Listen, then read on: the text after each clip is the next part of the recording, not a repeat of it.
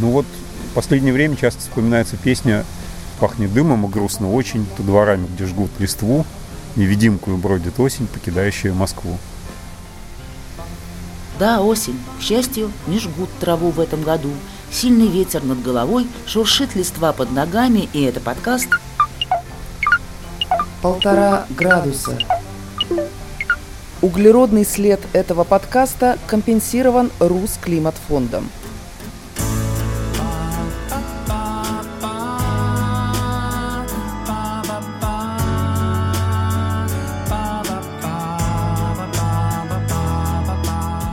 Здесь про метан, парниковый газ, ледники, положительную обратную связь, что это такое, вечную мерзлоту, почему так сложно установить причину экокатастрофы на Камчатке, в чем проблема с пробами, и наши любимые эко-привычки. Обсуждаем все это вместе с ветром и пам-пам-пам музыканта Андрея Коновалова. Как это называется дерево? По-моему, это тополь. Да, и сколько ты думаешь ему лет? Я думаю, что ему не меньше трехсот лет. Трехсот? Такой здоровый. Откуда? С Камчатки. Это где? А это где-то возле Аляски. В этом эпизоде подкаста «Полтора градуса» журналистский взгляд на климат. В самом центре Москвы, пытаясь безуспешно скрыться от ветра, в самом маленьком сквере, который мы можем только найти, три журналиста говорят о своем взгляде на климатическую проблему. Не про селебрити. Журналисты тоже люди. Они думают об экологии и пишут про экологию. Тут, на Даниловской аллейке, журналист Оля Семенова, которая родилась на Камчатке и работает на Камчатке. Я, Лена Упорова, эко-дилетант и фотохудожник, который так много снимал и снимает природу и эко-катастрофы, пишет об экологии и активизме Вадим Кантор. Его история – это история о том, как геофизик в нефтеразведке стал экологом. Через слезы. Семь лет после окончания института я работал в Западной Сибири, в научно-производственном объединении «Хантымансийскгеофизика». Занимался сейсморазведкой, ну, это разведка на нефть. Мы искали структуры, благоприятные для месторождения нефти. Последний год своей работы там. Хантымансийск стоит на реке Иртыш, недалеко от слияния Иртыша с Обью. И туда приходил корабль небольшой, который шел, наверное, от Сургута или откуда-то еще более дальнего места. Он шел до Устья, до Салихарда. Называлась это Международная экологическая экспедиция. И вот они в какой-то момент пристали на несколько дней в Хантымансийске в порту. Ну, там речной порт такой. Один из американцев сказал, что вот то, что я увидел по пути нашего следования, от этого, от многого, что я видел, мне хочется плакать. Я тогда не очень понимал, что такого ужасного они увидели. Но с этим я сам столкнулся там десятилетия спустя, когда ездил на нефтяные разливы вместе с Гринпис. Вадим Кантор давно стал журналистом, фотографом, экологом, наконец.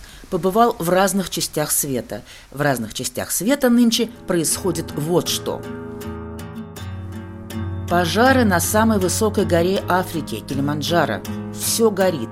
Версия: носильщики, шерпы, которые сопровождают туристов, неосторожно подогревали еду для альпинистов.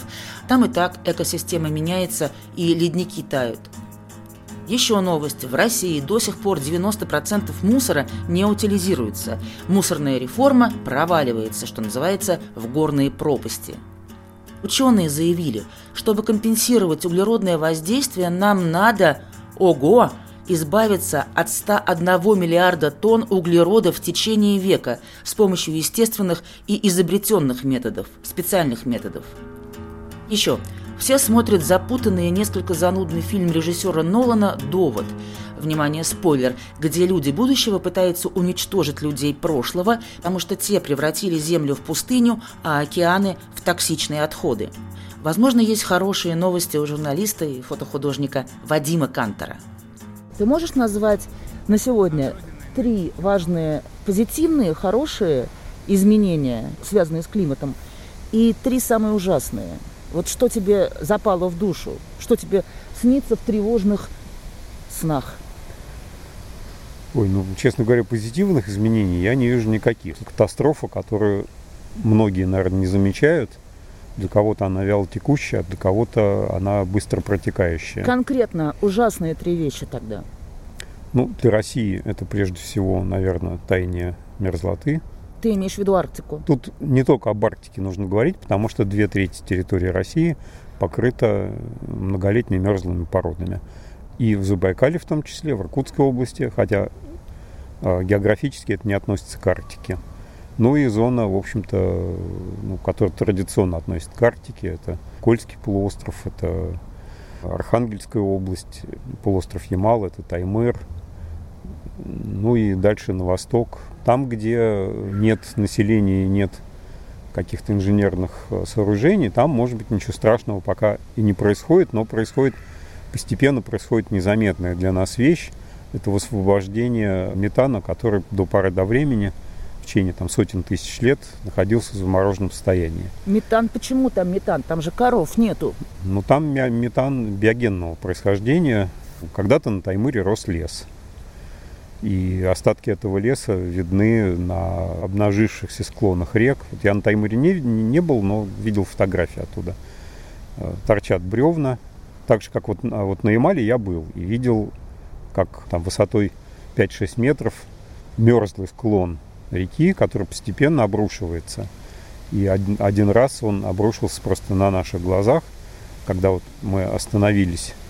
Мы плыли по реке Ирибей на моторных лодках, остановились для того, чтобы записать просто ну, короткое интервью вот с нашим провожатым из народа Ненцы, который помогал нам в организации этой экспедиции по изучению как раз последствий изменений климата на жизнь коренных народов. И вот он вылез в болотных сапогах из лодки, просто встал, и в этот момент на него просто сверху обрушился кусок берега, его засыпало по пояс. Как это связано с метаном? Ну, непосредственно это с метаном не связано, просто при вот таких вот постоянных обрушениях и протаивании мерзлого слоя освобождается постепенно метан. Значит, несколько лет назад нашли взрывные воронки на Ямале. Сначала не понимали, с чем имеют дело, ну, разные гипотезы. Они глубиной в несколько десятков метров, диаметром там тоже десять-пятнадцать метров, с абсолютно ровными краями, похожи на какой-то взрывной выброс. Вот одна из гипотез, что это именно взрыв метана выбрасывают, потому что они появляются одномоментно. Вот их заметили с вертолетов впервые летчики, но их становится с каждым годом все больше и больше. Итак, это все выбрасывается в атмосферу, и это один из ключевых моментов потепления, насколько я понимаю. Ну, это такая, то, что называется, положительная обратная связь. То есть там есть верхний слой, который называется слой промерзания и оттаивания.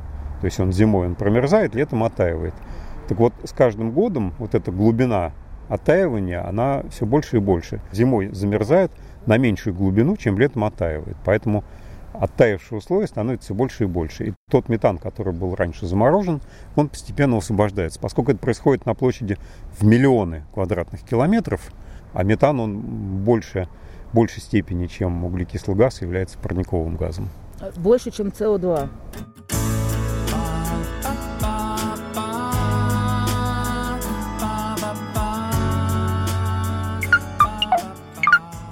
Полтора градуса. Подкаст, свободный от углерода. Ну, может быть, хорошая новость. Сейчас самый теплый сентябрь за историю метеонаблюдений здесь, у нас, по крайней мере, на Даниловской аллейке, который позволяет все-таки записывать этот подкаст на воздухе, в сквере и не тратить тепло и свет в помещении. Ну, с одной стороны, хорошее, с другой стороны, вот я, например, люблю зиму, и я люблю беговые лыжи. И с каждым годом лыжный сезон для нас все короче и короче. Вот когда-то я вставал на лыжи там в середине ноября, а несколько лет назад мы на лыжи встали в конце января, и на Новый год снега не было. Хорошо, ты не можешь э, припомнить свою фотографию, которая отражает это странное, катастрофическое, да, во многом для людей изменение климата. И не только для людей, безусловно, прежде всего для экосистем. Ведь все происходит с течением времени. Вот в две тысячи восьмом я был на базе географической станции Эм Гэ У на поляне Азау, и мы поднимались... Это где? Это при Эльбрусе. И мы поднимались в сторону Эльбруса на канатной дороге. И перед этим меня попросили подготовить фотографию одного ледника по архивным данным. Это были фотопластинки, начиная с пятидесятых годов, как выглядел ледник. Фотопластинки стеклянные и несколько отпечатков, таких, которые более-менее были после ретуши пригодны для печати. Я сделал с них фотографии большого формата, там тридцать на сорок пять. И вот с одной из ученых, как раз с географического факультета, мы поднялись на то место, откуда был сделан снимок, там, по-моему, пятьдесят шестого года. И там было наглядно видно, что ледник ушел вверх, по крайней мере, на несколько сот метров. Вот то есть ты фотографировал, да, это все? Да, но есть фотография, где она держит снимок в руках. И видно вот эту фотографию, и видно тот ледник, как он сейчас существует. Просто камни, просто обнажившиеся русло реки. Ты же у нас сторонник э, здорового образа жизни. Да. Да. Ты веган? Нет, вегетарианец. Это mm-hmm. немножко разное. А что ты тогда позволяешь себе? Сыр, яйца? Сыр, яйца, творог. Но мясо не ешь и рыбу? Мясо и рыбу я не ем, да. Какие твои и у твоей семьи есть экологические привычки, которые, ну, за которые ты несешь ответственность, да? Ну, наверное, основная привычка – это не покупать лишних продуктов, которые могут испортиться, и брать продукты в минимальной упаковке. Если какая-то упаковка там излишняя, я просто возьму что-нибудь другое. Я никогда не хожу в магазин без своей сумки, без своих пакетов. То есть у меня есть эко-мешочки, есть какое-то количество просто полиэтиленовых пакетов, которые, ну, вот ко мне как-то попали и разными путями. Я их по максимуму использую, пока они не придут в негодность, тогда я их сдам в переработку. Ну и раздельный сбор мусора, я к этому пришел очень давно, и у меня... мусора, который уходит на свалку, просто выбрасывается, его очень мало. Но это где-то, может быть, там три-четыре литра за месяц. Есть просто герметичное пятилитровое ведро, в котором мы складываем все пищевые отходы. Когда мы едем на дачу, то мы отвозим с собой, и я высыпаю это в компостную кучу, где производится перегной для огорода. Если а что бы ты выращиваешь, не... прости? Ну, в у, основном... у тебя там ничего не растет. Да, у нас, к сожалению... очень мало солнца, потому что там лес фактически. Ну, растет салат, растет пять кустов смородины, растет лук, горох, укроп, петрушка, вот такие, то есть для салатов разных. Ну и в этом году впервые мы посадили картошку, ну, просто вот была пророщенная картошка, где-то пол ведра, мы ее закопали, и она, ну, выросла, ну, где-то с ведро картошки получилось. Полтора градуса. И впереди совсем другой огород. Как говорил английский журналист начала прошлого века Честертон, морской огород на берегу Тихого океана. Итак, у нас еще рядом с нами на скамейке, на скамеечке сидит Оля Семенова. Оля Семенова, вы кто? Я журналист. Я от... с Камчатки. Откуда?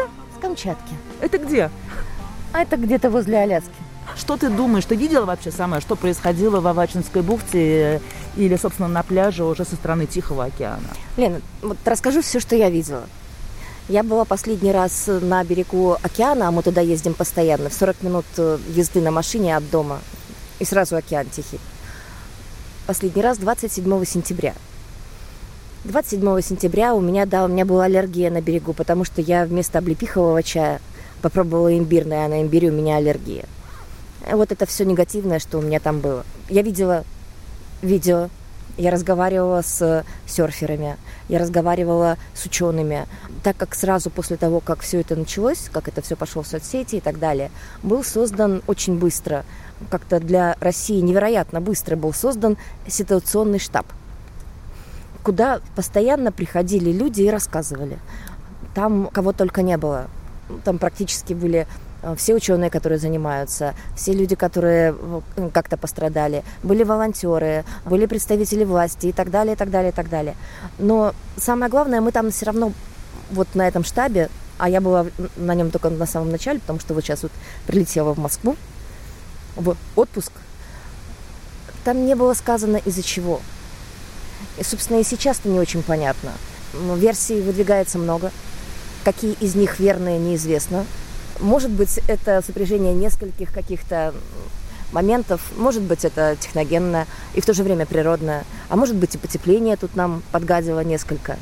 Пока непонятно. А у тебя есть свое отношение к, к климатической проблеме вообще?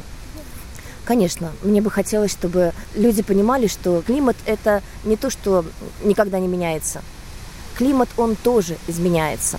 И в каждом месте изменяется по-разному. На Камчатке зимы стали холоднее, например, да?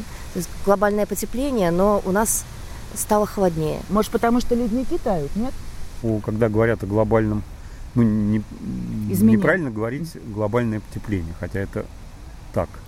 Стоит говорить о глобальном изменении климата, которое имеет тенденцию к потеплению. Где-то становится локально теплее, где-то локально становится холоднее. То есть климатическая модель Земли, она очень сложная. То есть где-то становится непривычно жарко, а где-то непривычно холодно. Вдруг в Сахаре выпадает снег, а в Заполярье вдруг становится очень тепло. А на Камчатке холоднее. Холоднее, да. Ну, потому что вот правильно сказано, что нельзя просто к обычной температуре прибавить там полтора градуса, и вот будет то, что вы увидите.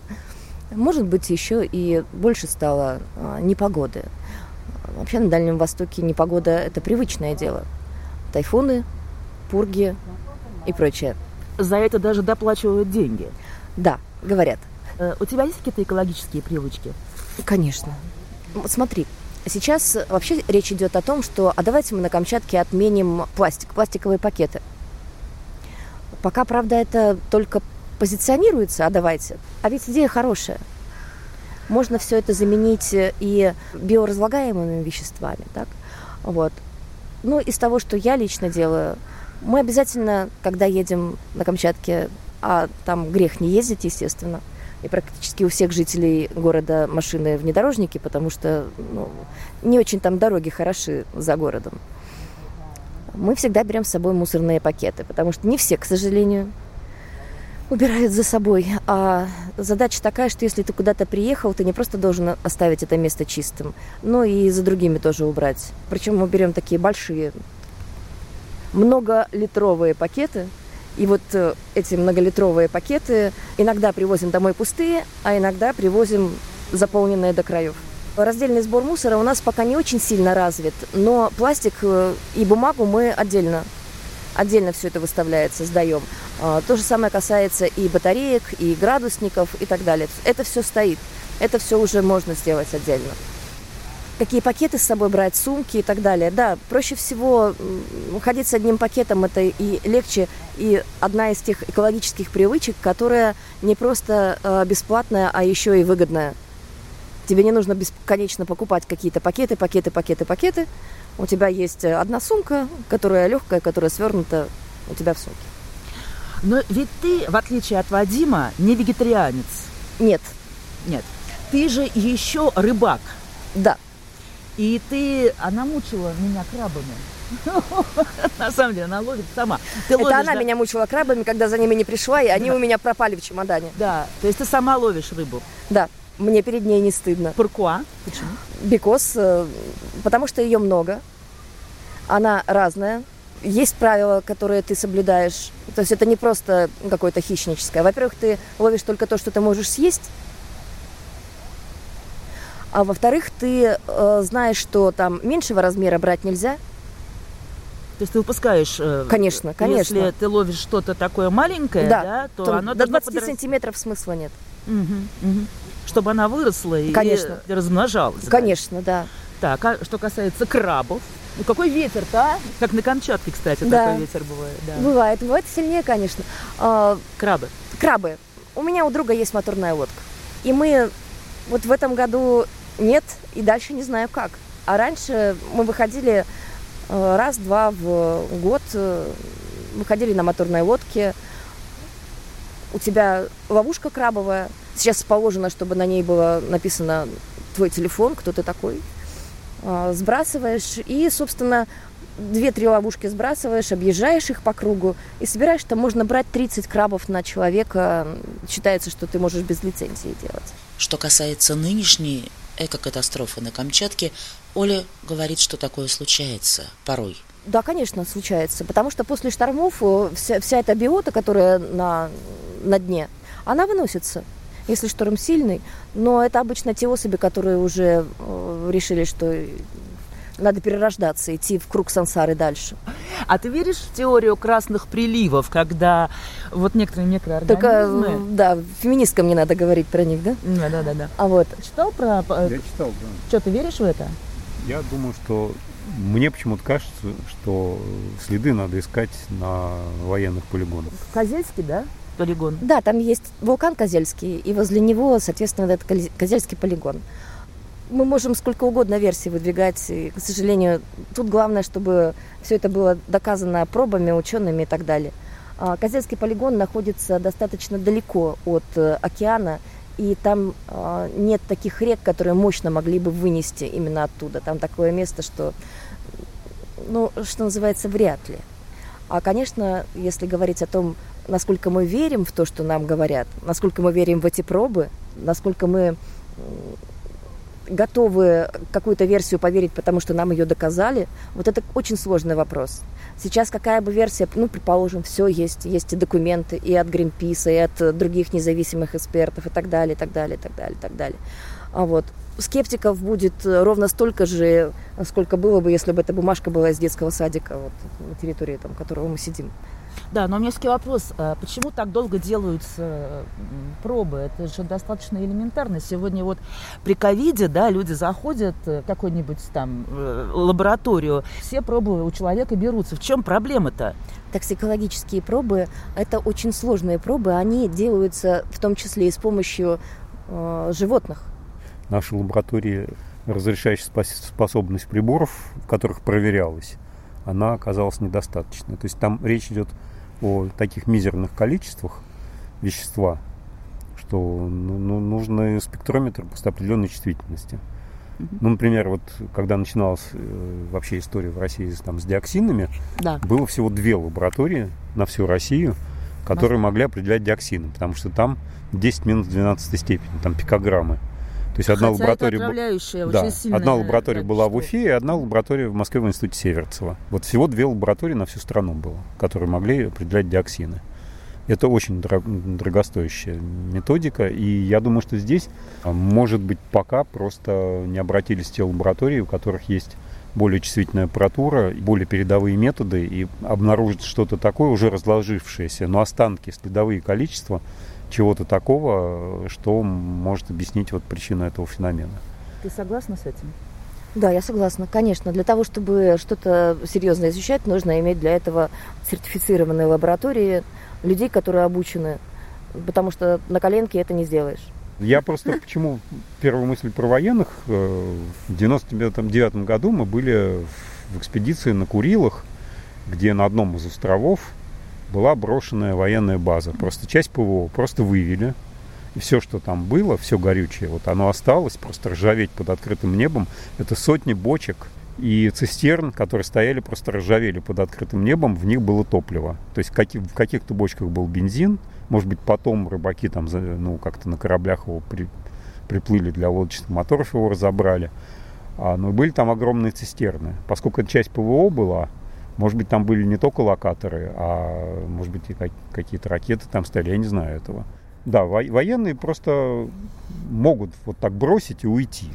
Но за в Арктике вообще вот такого вывести, полно, да, да ведь? И, да, в Балтийском море, как мы знаем, да, химоружие? В Балтийском море просто затапливали там тысячи бочек с химическим оружием. У вас тоже топят? Или бросают? Не видела. Ладно. С надеждой в следующем эпизоде подкаста «Полтора градуса» узнать результаты проб и новые истории про климат скажем еще раз. Пам-пам-пам и пока. А Русский климатфонд этой осенью еще успеет посадить много-много деревьев.